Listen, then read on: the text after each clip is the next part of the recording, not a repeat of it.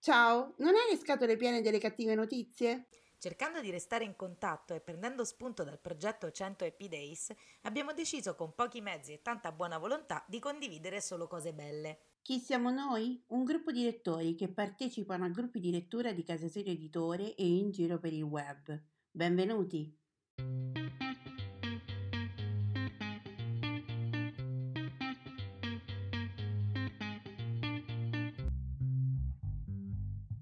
Ciao, io sono Simona e ti parlo da Rocca di Papa. Ciao, io sono Nereia e ti parlo da Barcellona, in Spagna. Mentre facevamo un podcast per Casa Sire Editore, abbiamo dovuto coinvolgere i nostri amici per dare una risposta più articolata a un nostro ascoltatore e ci siamo resi conto che la risposta collettiva funzionava. E così abbiamo deciso di intraprendere questo percorso per rallegrare la giornata di tutti con un buon pensiero. Sono appunti, pensieri sparsi, sfoghi o ricordi, non necessariamente parlano di libri. Sono un modo per sentirsi e lasciare un messaggio in bottiglia a chiunque avrà voglia di accoglierlo.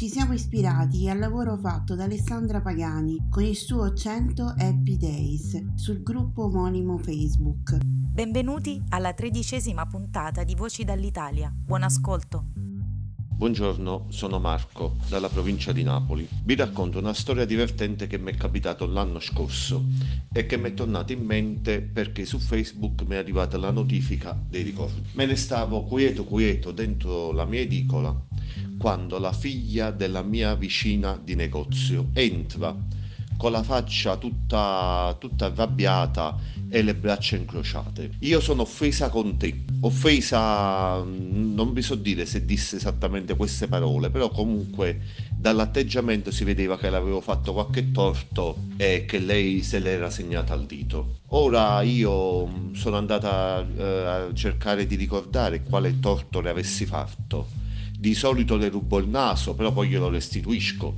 Qualche volta le abbasso il cappello fino agli occhi facendo finta che sparisce. Però questa per me è normale amministrazione, lo faccio quasi con tutti i bambini che conoscono, che conosco e che sono miei amici. Comunque gli dico scusami, che cosa, perché ti ho fatto arrabbiare? Perché stai arrabbiata con me? Non mi hai fatto gli auguri per il mio compleanno tra parentesi auguri intendeva regalo. Io posso mai ricordarmi i compleanni di tutte le persone che lavorano con me, vicino a me, di tutte le commesse che ho accanto nei vari negozi. Comunque le domando, dimmi quando è, quando è stato il tuo compleanno? Il mio compleanno è il 25 marzo. Guarda il calendario ed era il 22 marzo. A questo punto ho il coltello dalla parte del manico e dico nenné, che è un tipico termine che usiamo noi con le bambine sfrontate. Guarda che per il tuo compleanno ci vogliono ancora tre giorni, mica è già passato il tuo compleanno. Lei mi guarda con grandi occhioni come se le avesse rivelato una verità che lei non conosceva e mi risponde semplicemente ah e sparisce. Mo, il fatto divertente che io trovo che se le bambine di oggi sono così, io comunque mi dispiace per i futuri fidanzati e per i futuri mariti che dovranno affrontare queste situazioni. Io comunque sto a posto perché per l'epoca mi sarò già richiuso dentro un convento.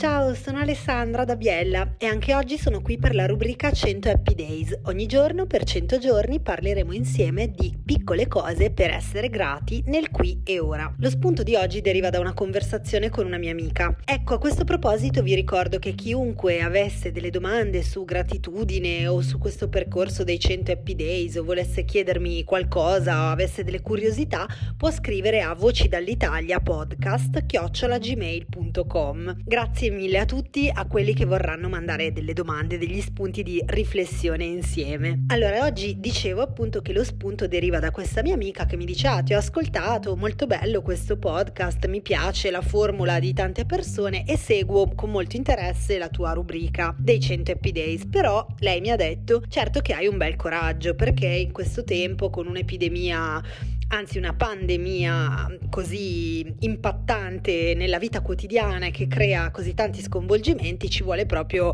un bel pelo sullo stomaco per parlare di gratitudine. E io le ho detto, guarda, non credo di avere pelo sullo stomaco, ma ti spiego perché lo faccio e vorrei condividerlo con voi. Intanto vi devo dire che non è la prima volta che mi capita di fare questo percorso eh, di fronte a un problema che coinvolge sia fisicamente che emotivamente le altre persone. Infatti, questa domanda mi ha fatto venire in mente la reazione di una ragazza che ha partecipato al gruppo 100 Happy Days quando c'è stata la strage del Bataclan a Parigi. Non so se vi ricordate, era il 2015, io facevo già questi gruppi su gruppo online di un social network e partecipavano gruppi di persone, 50, 40, 50 persone per volta, anche se come uditori il, il, il gruppo ha circa 600 iscritti, però non è che tutti insieme lo facevano tutte le volte, si creavano dei gruppi più piccoli ed era molto bello perché alla fine ci si conosceva un po' tutti anche se virtualmente, quindi dopo diversi giorni, tipo un paio di settimane o tre settimane, iniziamo a fare questo 100 Happy Days e dopo due o tre settimane eh, succede la strage del, del Bataclan dove non so se vi ricordate sono morte diverse persone,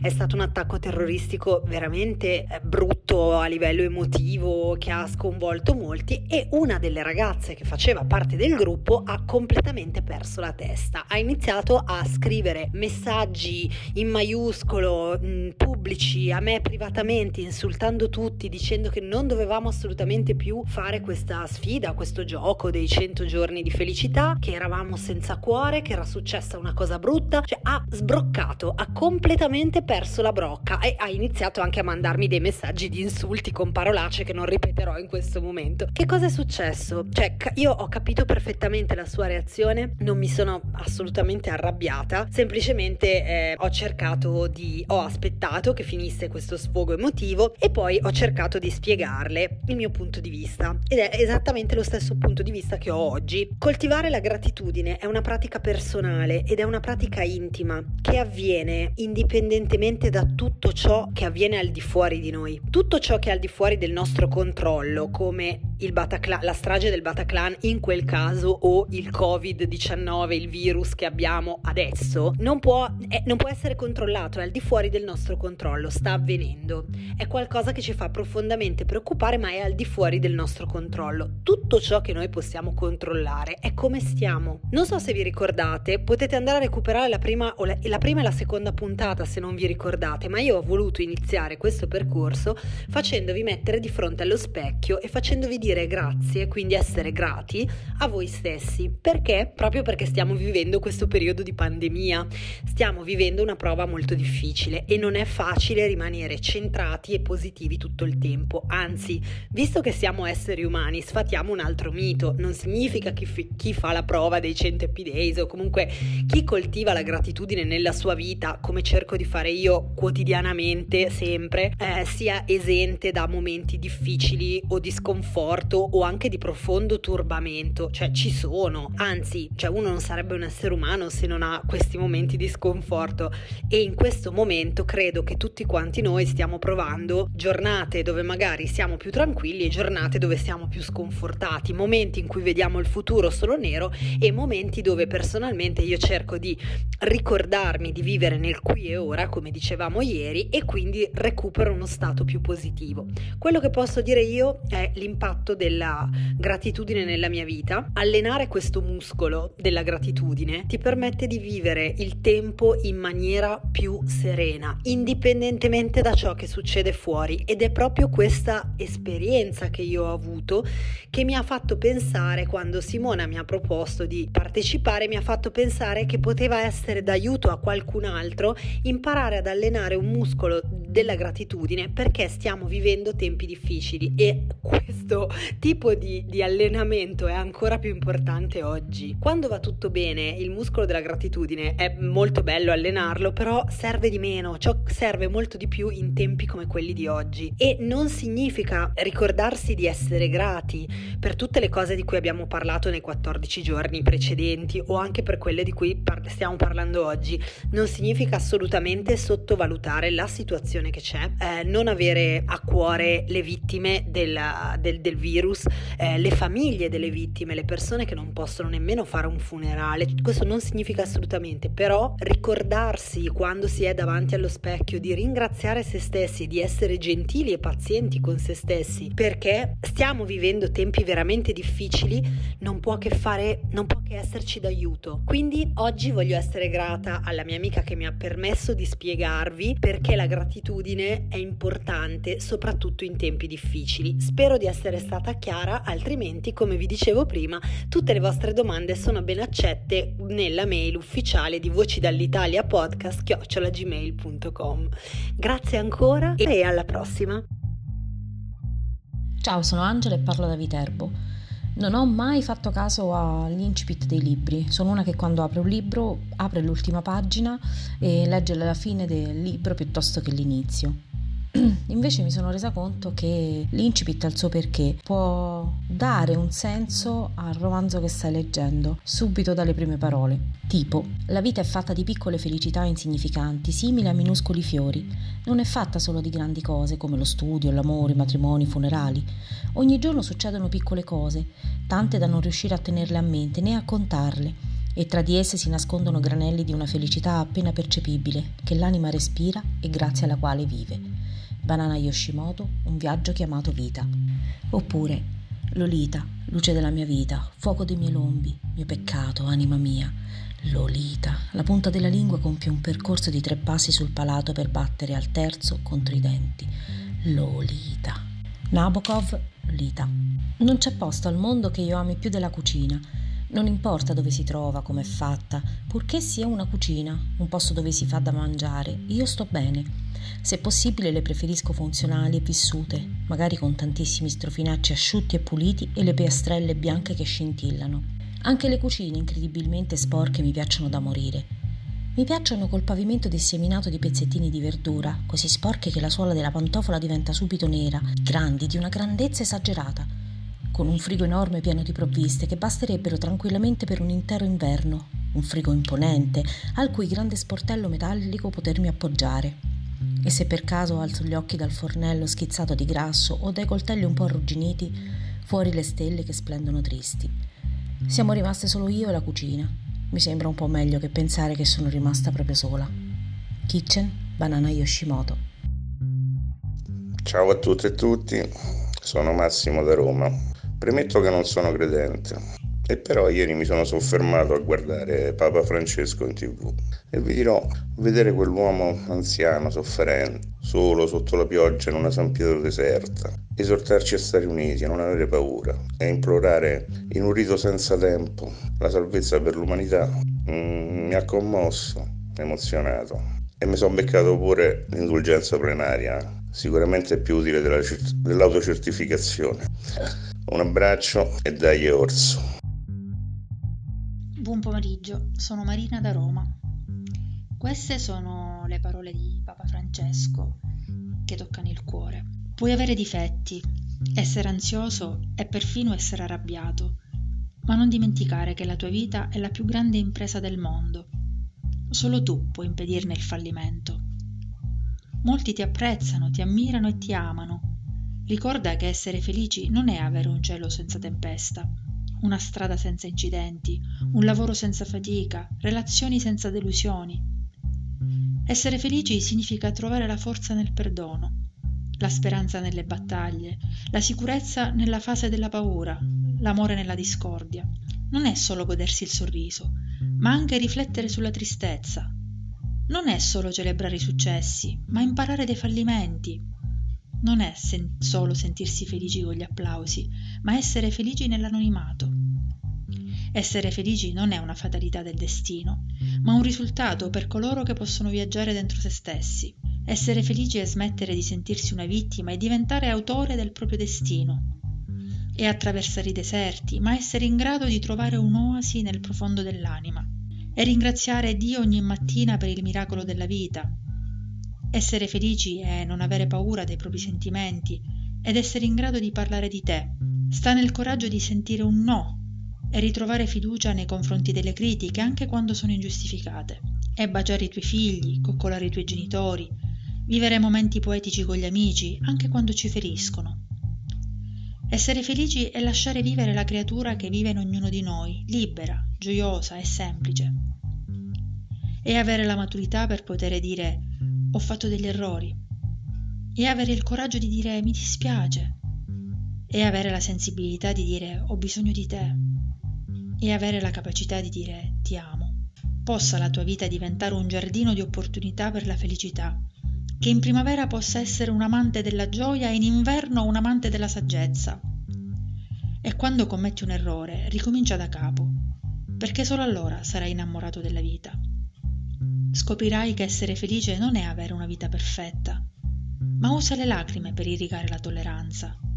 Usa le tue sconfitte per addestrare la pazienza. Usa i tuoi errori con la serenità dello scultore.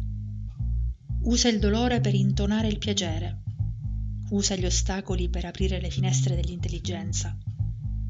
Non mollare mai. Soprattutto non mollare mai le persone che ti amano. Non rinunciare mai alla felicità, perché la vita è uno spettacolo incredibile. Buongiorno a tutti, sono Matteo, eh, chiamo da, da, Ovale in provincia di Alessandria. Volevo dire che mi è piaciuto molto 1917, il film di Sam Mendes ambientato nella prima guerra mondiale, anche perché io appunto amo molto i film di guerra. E mi è piaciuto molto perché con questo finto piano sequenza che c'è in tutto il film ti medesimi con i personaggi e in base ai, ai dialoghi non frequenti ma eh, comunque significativi empatizzi anche con loro quindi è molto bello e vivi, una, e vivi l'angoscia per, loro, per loro ma anche con loro il cast è fatto di attori molto noti, c'è Richard Madden di Game of Thrones, c'è Colin Firth, c'è, Benedict Cumberbatch, però i due protagonisti sono due attori semi sconosciuti, si chiamano George McKay e Dean Charles Chapman. Curiosamente Dean Charles Chapman eh, è stato l'interprete di Tom Lannister e nel, nel, film è fratello del personaggio di, di Richard Madden. Richard Madden interpretava Rob Stark, che era della casata rivale dei Lannister, quindi la cosa è abbastanza ironica. Dicevo, il film è, è tecnicamente realizzato molto bene, alcuni hanno accusato di essere un po' un video che gli sembra un videogioco, ma in realtà ti prende, ti prende parecchio, quantomeno da, dal mio punto di vista empatizzi con i personaggi, tifi per loro. È un film che mi ha segnato e mi ha segnato anche la dedica finale perché eh, non è legato a nessun, a nessun avvenimento preciso della, della, prima guerra mondiale, ma c'è questa dedica di Sam Mendes a suo nonno che è stato. Eh, mi sembra fosse caporale, ha servito il Regno Unito durante la prima guerra mondiale e raccontava le storie di guerra ai suoi, ai suoi nipoti e, al, e, raccontò la storia della consegna di un messaggio che andava fatta che è, che è la storia di questo film. E Sam Mendes poi da questo piccolo particolare ha creato un film ex novo.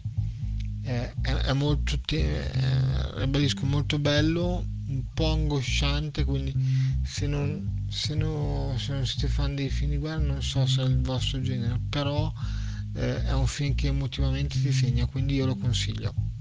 Lo consiglio. Ciao a tutti! Buongiorno, sono sempre Valeria Natalizia da Roma ed oggi vorrei parlarvi un pochino della mia passione per le serie tv. Eh, in realtà mh, mm, è una passione che è arrivata dopo quella per i film, eh, per il teatro, per la letteratura, però sicuramente negli ultimi anni ho visto molte serie che ho apprezzato, alcune le ho proprio amate molto.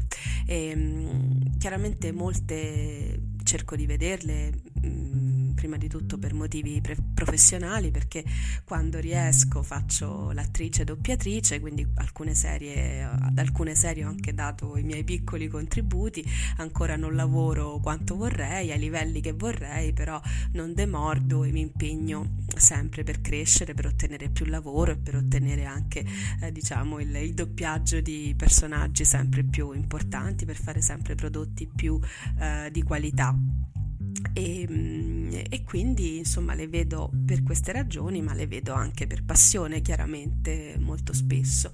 E, mm, e quindi vorrei parlarvi di una serie che ho scoperto da poco, proprio durante eh, questo periodo di reclusione forzata, e, ed è una serie che magari alcuni di voi già conosceranno e avranno visto perché va in onda già da alcuni anni su Netflix, che si chiama mm, Grace e Frankie, è una serie americana con Jane Fonda e Lily Tomlin.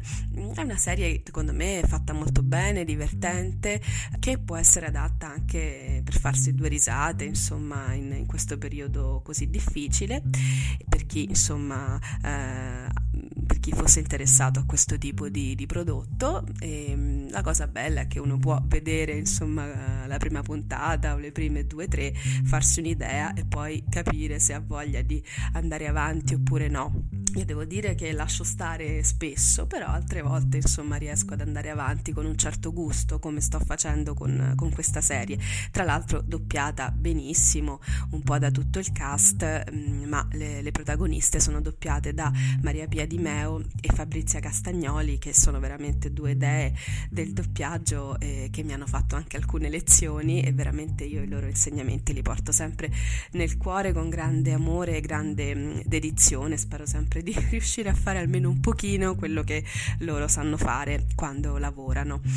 Il bello di questa serie, secondo me, tra l'altro, che mi sta colpendo, è mh, mm, che, mh, mm, come magari alcune di voi sapranno se l'hanno già vista, eh, questa serie inizia con queste due protagoniste che non sono particolarmente amiche, sono anche due donne molto diverse, ehm, che vengono entrambe lasciate nello stesso momento dai loro mariti, perché i loro mariti eh, hanno tutti, tutti e quattro hanno sui 70 anni, e i loro mariti eh, confessano al che eh, si sono innamorati tra di loro e quindi si vogliono sposare e lasciano entrambe le mogli. I mariti sono anche soci in affari e, ehm, e da vent'anni si sono innamorati ma non hanno mai avuto il coraggio di eh, lasciare le mogli. E finalmente lo, lo, trovano e quindi loro subiscono insomma questo trauma eh, contemporaneamente e pur eh, essendo diverse, non particolarmente amiche, invece chiaramente iniziano a, uh, ad avvicinarsi e diventare sempre più alleate e anche amiche. E mi sta piacendo anche il fatto che vedo che con i loro ex mariti, eh, tutto sommato, riescano a rimanere eh, in buoni rapporti, insomma, c'è, mi sembra, almeno per ora, una certa civiltà che resta, resta eh, la, l'amicizia, la, sti- la stima, la, complicità ehm, e questo mi, mi, sta, mi, sta, colpendo positivamente. In questo periodo lo, lo vedo come un segnale eh, molto, molto buono e da imitare. Ecco quello che io auguro a me stessa e auguro un po', un po a tutta l'umanità che sta attraversando questa grande crisi. Eh, tra le altre cose questo, cioè di, di, essere sempre più capaci per il presente e per il futuro di eh, focalizzarci sul dialogo, sul rispetto, sulla stima, cercando sempre di salvare ciò che, ti, ciò che di bello c'è stato e che si è costruito anche con persone da cui magari un giorno divorziamo, per dire, no? Rapporti che, che finiscono anche quando magari si fanno delle carognate, ci si fa del male, eh, si fanno delle cose brutte, però che ci sia sempre la capacità di, anche di, di comprendere, di perdonare, di andare oltre, di non mettersi magari sempre in lotta e litigare litigio magari per, per il denaro, eh, cercando appunto e mettendo da parte invece tante cose eh, molto più, più importanti che, che, ci sono insomma nei, nei, rapporti umani. Ecco, questo è l'augurio che faccio a me stessa e anche a tutti voi. E un grande abbraccio a Urso e Maria e alla prossima, buona giornata.